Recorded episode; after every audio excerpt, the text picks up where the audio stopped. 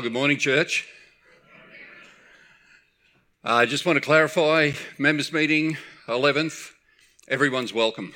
Okay, so congregational meeting. Obviously, uh, as a church with a constitution, uh, members only can vote, uh, but we invite everybody to come. 11:15, 11th of the 11th. Um, no, 11th of September. It's my secret weapon. Now everyone will remember 11th of September.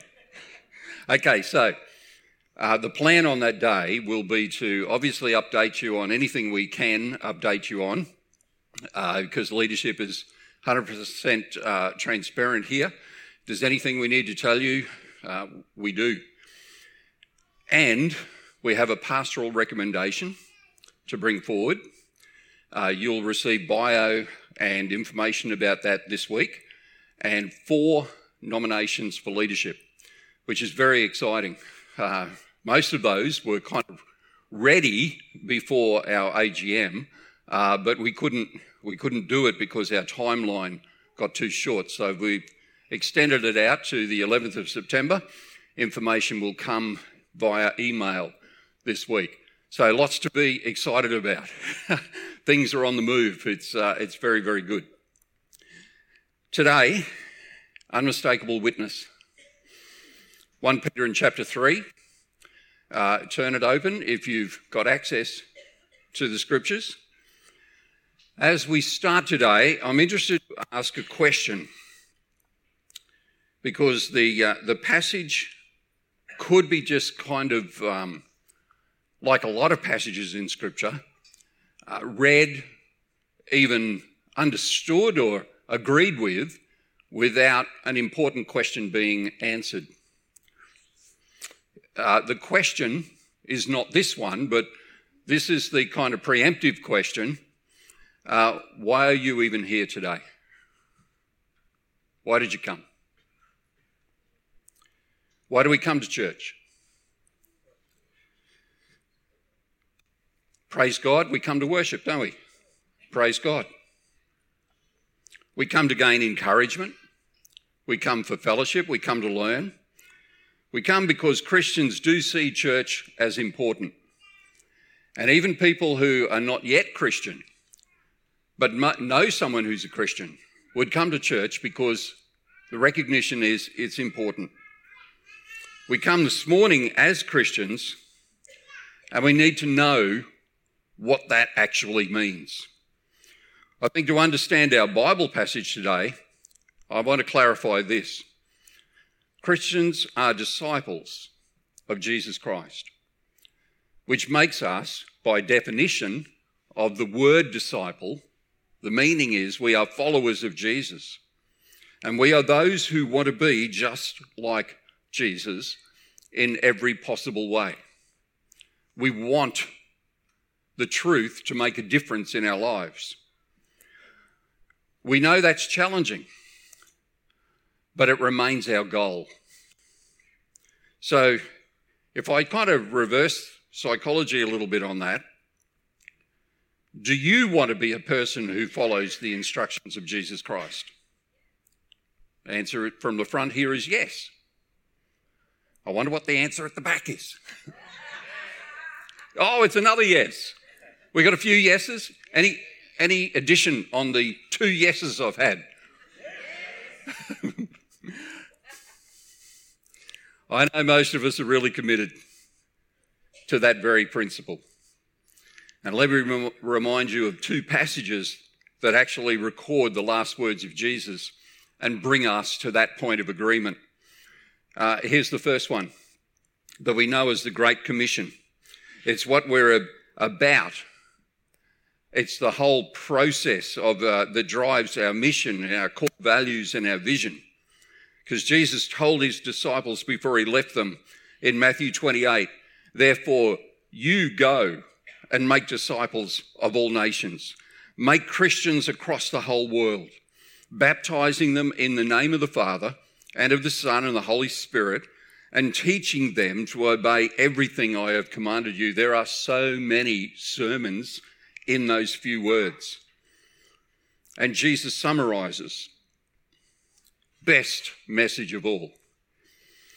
And surely I am with you always to the very end of the age. You like it? And then the very last thing that Jesus says, we find in Acts 1 8. But you will receive power when the Holy Spirit comes on you, and you will be my witnesses in Jerusalem and Judea and Samaria and to the ends of the earth. And after this, Jesus went to be at the right hand of the Father on high.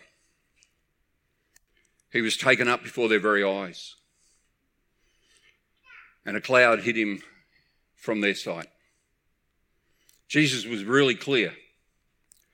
To be his followers, the thing that should captivate our attention and be our focus is being a witness.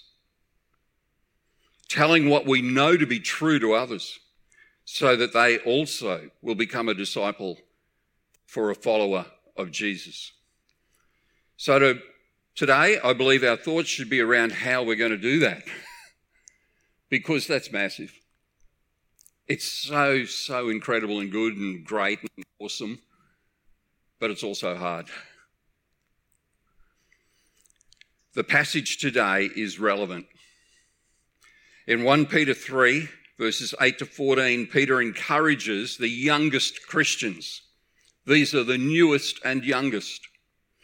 And in Acts chapter 1, Jesus gave that call to his followers to be his witnesses in Judea, Samaria, and the ends of the earth. And I feel like it's pretty straight, direct talk. It's not confusing, it's not debilitating. And here's what I interpret. Here's a little bit of preacher's license, right? Here's what I interpret that they respond with. It may sound familiar. Isn't this good? This is good. This is good news. So let's pray that God sends someone else to go to Samaria and to Asia. It's good news. So let's pray that God sends them out. And they all stayed in Jerusalem. So in Acts 8, God allows great persecution to come on the church. And as a result, almost all of the followers of Jesus, the Christians, leave Jerusalem. They're scattered throughout the Middle East. We read in Acts 8 and verse 1 On that day, a great persecution broke out against the church at Jerusalem, and all except the apostles were scattered throughout Judea and Samaria. So they didn't want to leave their comfort zones. They had homes, heritage, lifestyle, family. But once things became just too hard to stay, so uncomfortable to the point of heavy persecution in Jerusalem, they simply packed up and left. You see, they could leave if the right motivation sent them out. You see that in the scripture? like one of those things you could say sad but true. They didn't want to leave, but then they had to leave and they became the scattered church. And there is an absolutely good purpose in this. God uses this to his benefit. But it happens because, in the first instance, they didn't listen. And I actually know that we pray faithfully. So many of us in this space today pray faithfully for the persecuted church, but we never want to be it. True? But we should learn from the scripture. if we don't want to be it, there is a response that's needed. Because right here we see the church is scattered and the gospel is then out there because it goes with the people who are actually scattered. And that brings us to Peter. And all that I've said is background for where Peter writes his letter.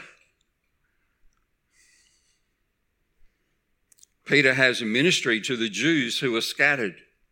And this first letter he writes, and as it says in 1 Peter 1 1, to God's elect, to Christians everywhere, to strangers in the world, scattered throughout eastern Turkey. It says Pontus, that's eastern Turkey, Galatia, uh, central Turkey, Cappadocia in that same area, Asia and Bithynia, which is northern Turkey. Uh, if you've seen the or heard about Troy, that's that whole area of Bithynia, uh. These Christians have largely gone to modern Turkey and some to Asia. Eventually, Revelation has a message to seven churches on the eastern side of Turkey, on the western side of Turkey, I mean. And Peter's writing to these Jewish Christians who'd been scattered in the dispersion because of persecution. And he's writing them a letter to remind them that even though they've faced difficult times, they still have what's the buzzword? Starts with H, O, P. They have hope. So even though they've been scattered, they've carried the message. Peter's wanting to uh, spin out within them this wonderful hope in Jesus Christ. Do not forget the hope that you have. And this biblical idea of hope can be translated as confident expectation that Jesus has gone with you. We have a hope because God is shielding us by his great power.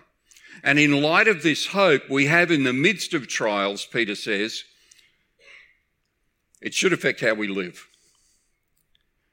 We are dispersed. We are now in mostly Turkey and Asia Minor.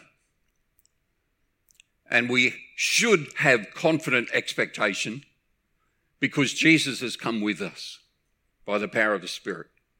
Amen. In chapter 1, verse 22, we see we need to love one another deeply from the heart. So when Peter's encouraging Christians who've been, uh, they've changed their lifestyle, they've changed their place of living, they've moved to a different culture, he says, best if you love one another deeply. Isn't that beautiful? As a reminder of how it is to be Christian. And in chapter 2, he says, Because we have this living hope, we need to grow spiritually. And chapter 2, verse 12, Peter says how we show our faith by how we live. He says, Live such good lives that people may see your good deeds and glorify God. We're called to live our lives in such a way that others are pointed to the truth of God and they cannot avoid it. They will see Christ because they live with us. And isn't all this teaching about being a witness to Christ? So far in 1 Peter, wherever we've gone and we've tried to be faithfully exegetical in how we've introduced 1 Peter. And uh, chapter 3, the beginning last week, chapter 3, we're in the meat of it now. It all points to our witness. The only way we'll be effective witnesses is by living a consistent testimony before the people who are in our life. So, not kind of, you know, um, oh, I've got a cup of coffee with someone, so I need to whew, transform, get into mode, go have a coffee. Did you hear what I said right there? We don't have to change. We shouldn't have to change. It should be out of who we are in Christ that with confident expectation we can go and have that coffee and we can be perfectly normal because the perfectly normal is transformed. You see that? What a beautiful, beautiful reality. In chapter 3, Peter reminds us that even if we live a godly life, though, there may be some challenges. Some Christians get the idea that if we just love Jesus, we'll have a good job, we'll have plenty of money, we'll have friends galore. You've heard these messages, yeah? And a family that's pretty close to perfect. You know, we'll, we'll have the Cinderella experience, the Prince Charming. But the truth is, trusting God and having hope does not guarantee earthly outcomes the way that we think we should get them. In fact, sometimes the opposite is our experience. And none of that changes the fact of our need to trust God and to be his witness. Let's see what 1 Peter 3 actually says. Follow with me if you have your scriptures open. Finally, all of you, in verse 8, be like minded, be sympathetic, love one another, be compassionate and humble. Do not repay evil with evil or insult with insult. And on the contrary, repay evil with blessing, because to this you were called, so that you may inherit a blessing. For whoever would love life and see good days must keep their tongue from evil and their lips from deceitful speech. They must turn from evil and do good. They must seek peace and pursue it. For the eyes of the Lord are on the righteous, and his ears are attentive to their prayer. But the face of the Lord is against those who do evil. Who's going to harm you if you are eager to do good? But even if you should suffer for what is right, What's it say? You're blessed. So don't fear their threats. Do not be frightened. It's a passage that I feel like it needs to have our focus. It has got our focus today, but we should really know what God is wanting to say to us in this. Peter says, even if we suffer, we're blessed. And the constant truth that emulates from this place every week, I would hope, is that we are blessed to be a blessing. Amen? We are blessed that we might bless the world in which we live. So, how can it be a blessing to suffer at the hands of difficult people? Good question. And why do bad things happen to good people? Good question. Peter knows that life is not just what we face here on this earth. There will be objectors and difficulty while we're here, but we're heading to heaven. Amen. We're in a restricted form of heaven, even as we live. We're in the kingdom. We are kingdom dwellers with confident expectation. And we have a message of truth, of salvation who would not want to know that Jesus Christ died for sin, for all sinners? That anyone who would take their life and consecrate it to Him, anyone who would say, I want Jesus and His forgiveness, will be saved. Anyone who would confess in their heart, believe and then speak it out that Jesus Christ is truly Lord will be saved. Anyone who accepts God's gift of eternal life will be saved. Who doesn't want to know that truth?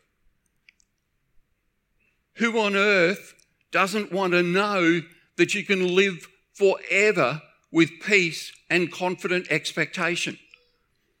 In the midst of whatever difficulties or obstructions or uh, foul mouth against us, who wouldn't want to be a Christian? Think about it, right? So the simple truth is, countless millions of people who've heard that truth have said, I want Jesus. And what we hear from missionaries who from time to time come here and get the opportunity to speak is there's so many who haven't heard that.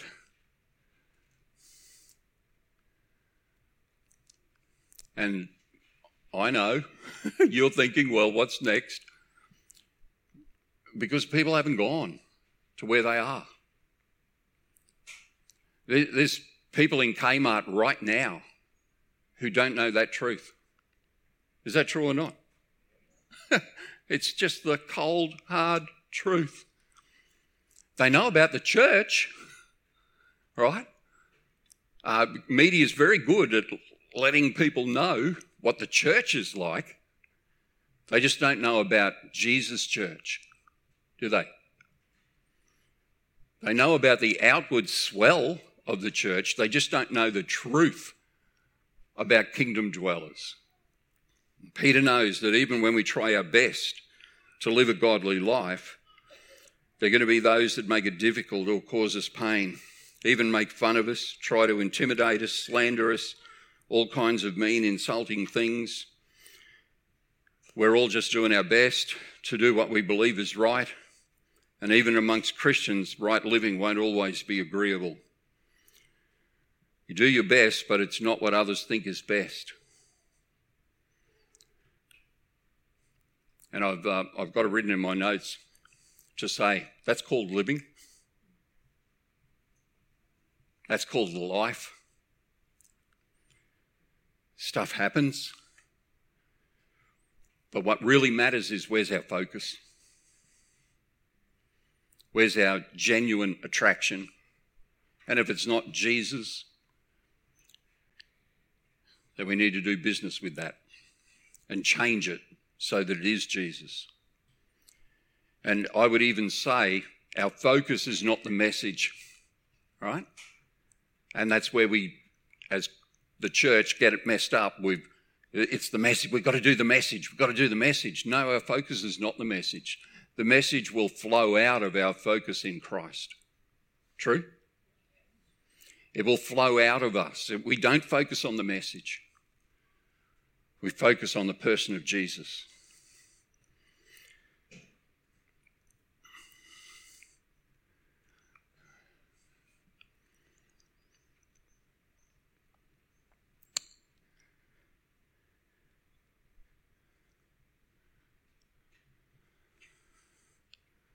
Our focus is on Jesus.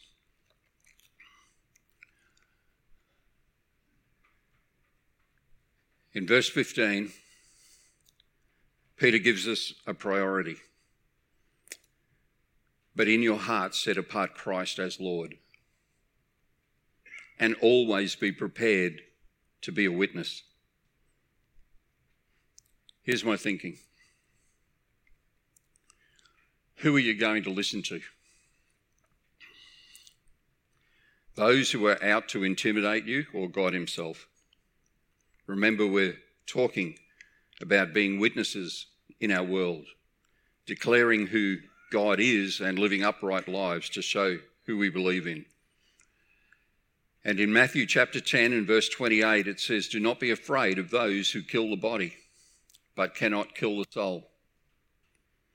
Rather, be afraid of the one who can destroy both soul and body in hell. And in Isaiah chapter 8, the Lord spoke to me with his strong hand upon me, warning me not to follow the way of this people. He said, Do not fear what they fear, and do not dread it. But the Lord Almighty is the one you are to regard as holy. He is the one you are to fear. He is the one you are to dread. And remember from last week, this is holy fear. This is a reverence. This is an understanding of who God is. This is knowing who God is and then choosing to follow and be obedient. And if we cut to the chase when it comes to our witness, I can speak for myself. I'm not speaking for you when I say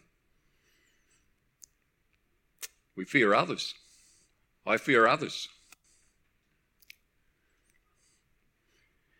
One of the big reasons that we drop off on our witness or telling others about Jesus is fear of what others are thinking. And when we consider what we're learning today, that's absolutely crazy, isn't it? That is just so silly. We're afraid of what others might say. We get afraid that they'll laugh at us, that they'll mock us, that they won't want to be our friend.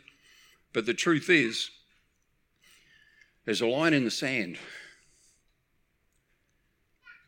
What do we really believe? Do we really believe that all that we talk about at church on Sunday is really true? Do we believe it?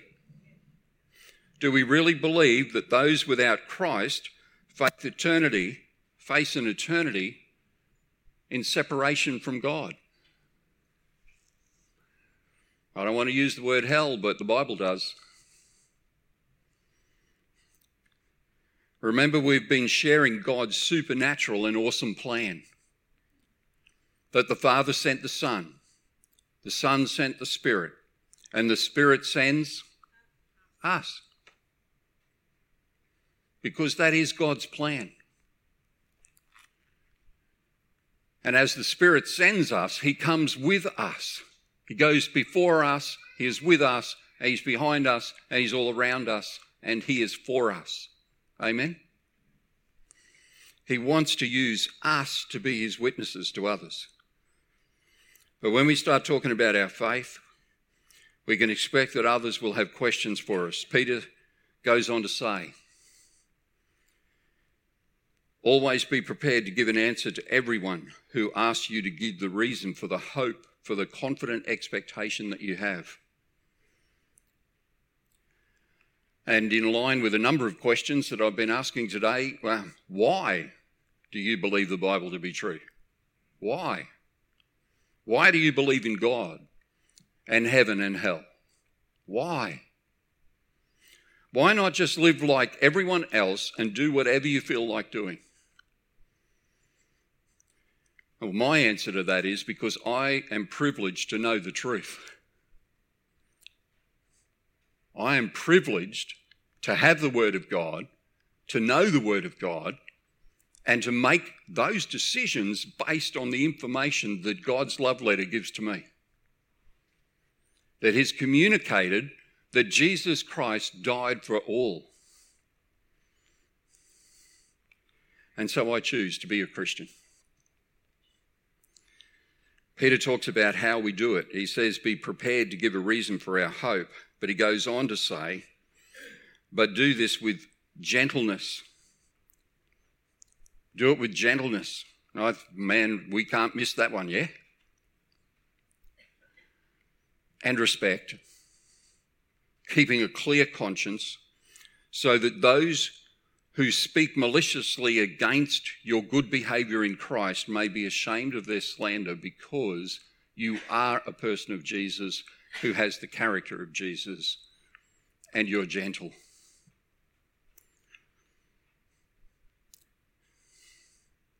Three things be gentle. You know, our confidence can translate as being brash, even harsh or forceful, arrogant. Because we know we have the truth, sometimes we can come across as arrogant. And it's a skill to be learned to be gentle.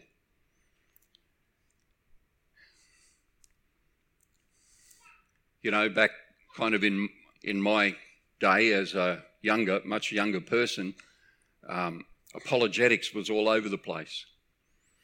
Uh, many of you will know the whole navigators stuff, and there's countless kind of material, learning material where you've you've got to learn these things. And even back then, which perhaps was a more fruitful season, people would learn these things, but then they'd just be biting in their communication of it. Not sure many people got transformed by that. So we need to know confidently what we believe, but share it in gentleness. Are you good with that?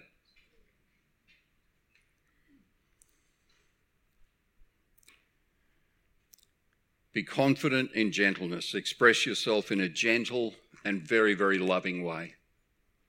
Because Jesus is loving, isn't he? Unapologetic about what's right and wrong, but exercising love.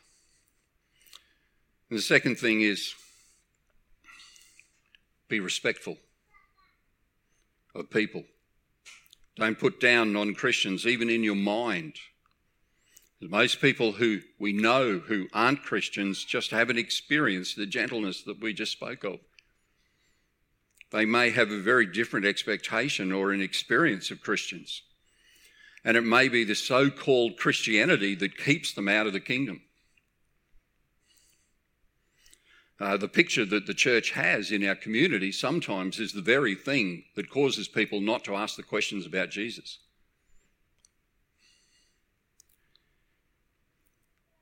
And they need to intersect with Christ likeness, don't they?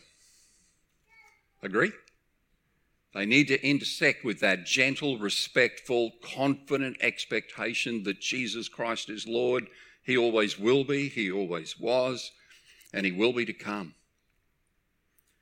If we respect people, really respect them, treat them with gentleness and respect, and care about them, it'll open the door for you to share why you believe what you do. And here's the final thing be alive. Live well. Live life. Really alive and know who God is. It's the hardest one. In your hearts, revere Christ as Lord. That's a big statement, isn't it? I mean, it's a great statement, but my goodness, when you wake up in the morning, in your hearts, revere Christ as Lord.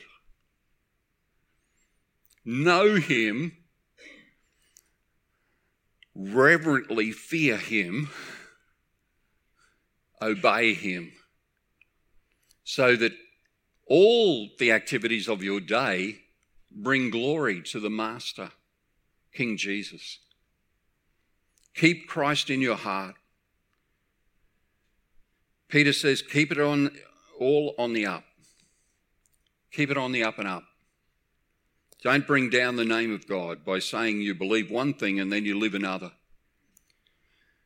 I want to say it's absolutely true. We all sin. We all have areas where we struggle. But we do want to do everything we can to live well, don't we? in such a way that people will see you as you are and still declare that you live well. So that when others look at our lives, they wouldn't think twice, they wouldn't even dream of talking ill of us.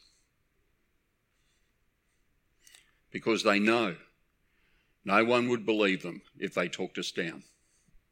No one's going to believe them. Because our integrity,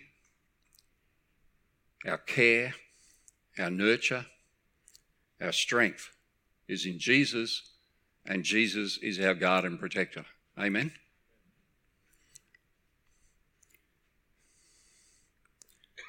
Unmistakable witness. What kind of witness are we? We want to absolutely live out our faith every day and that's God's plan for us to be His witnesses. May God help us to be faithful this week in living faithfully for Him and speaking out truthfully. We're going to sing a, a song that we just finished singing. In a moment, I'm going to invite you to stand for prayer, and we're going to stay standing and we will sing a thousand hallelujahs. It's um, it's a bit of a favourite of Gary's. Got, I think it's been around for a while, but I got introduced to this song at the beginning of this year uh, when I went on a QB conference, and it was kind of the theme song for the QB conference. And my goodness, how powerful that the church, in that context, the collected uh, pastoral, uh, all the pastors from the the state who could get there were there with their spouses and singing a thousand hallelujahs to our God, to our Lord, with a confident expectation that as we sing those words, they don't just go into the atmosphere, do they? Let's sing the praise of God to God. Can I invite you to stand?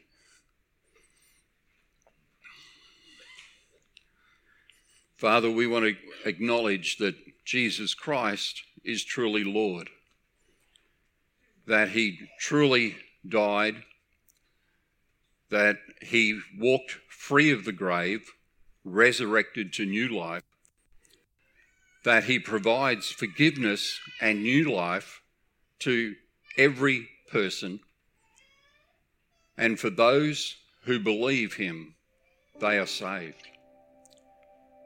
We give you a thousand hallelujahs for loving us and giving us all the pieces of equipment, everything we need to love others. That we are a blessing to be a blessing and to carry the message of hope, confident expectation to everyone in the name of Jesus Christ.